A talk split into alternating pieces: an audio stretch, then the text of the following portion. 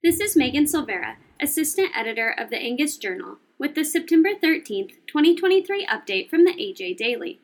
Today's update contains an opportunity to listen to the newest episode of the Angus Conversation, featuring a discussion with Phil Trowbridge, reasons for DNA testing your herd, a report on fed cattle slaughter, and news from the ESMC about support recently announced for its Ecosystem Services Market program. The Angus Conversation. All I could think about was Angus cattle. Adapted from a release by Miranda Reiman, Angus Media. Phil Trowbridge joins the Angus Conversation and talks about the start, the future, and everything in between.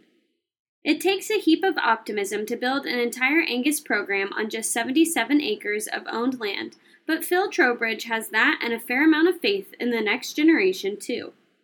He and his wife Annie built Trowbridge Angus Farm near Ghent, New York, while working for Gallagher's Angus Farm right out of college. They stayed in the area to make a name for themselves. With successes under their belt, now their two grown children and their families are involved in the operation. They tend to farm land and relationships with the same vigor. Trowbridge said, We do a really good job at taking care of the land. We keep everything clean and neat. He noted when the landowners come from New York City, they want a peaceful escape.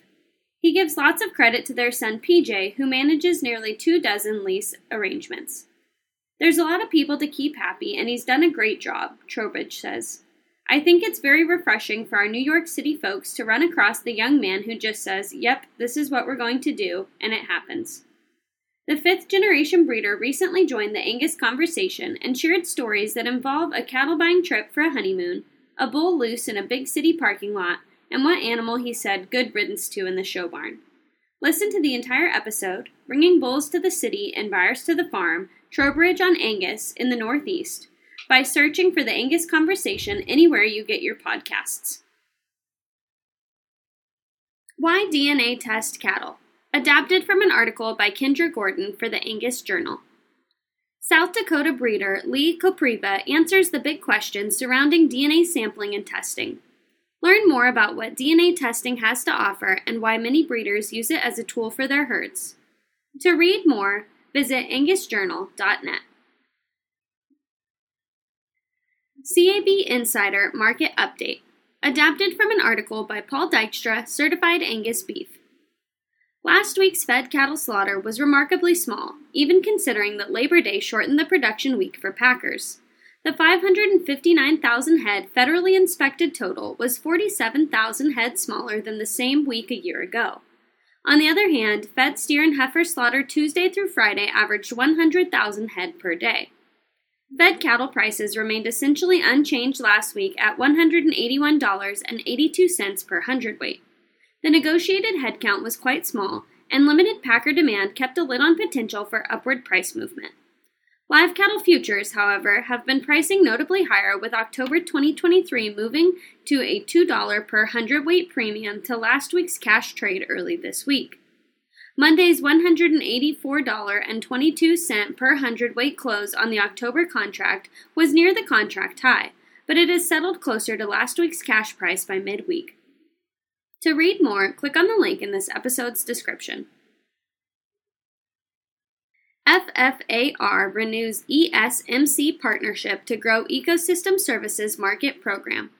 Adapted from a release by Ecosystem Services Market Consortium. The agriculture sector contributes about 11% of U.S. greenhouse gas emissions, which affects climate change.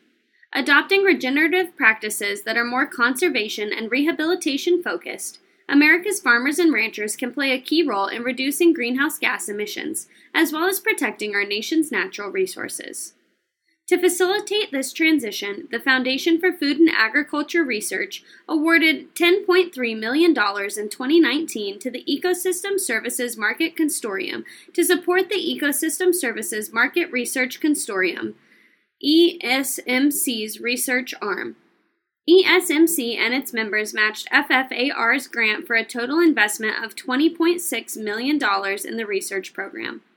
On September 12th, FFAR announced an additional investment of $5.15 million in ESMRC for research that creates sound social, economic, and environmental outcomes to benefit producers, local communities, supply chain companies, and consumers through the scope and scale expansion of Eco Harvest. To read more, click on the link in this episode's description. The AJ Daily is compiled by Paige Nelson, field editor for the Angus Journal. For more Angus news, visit angusjournal.net.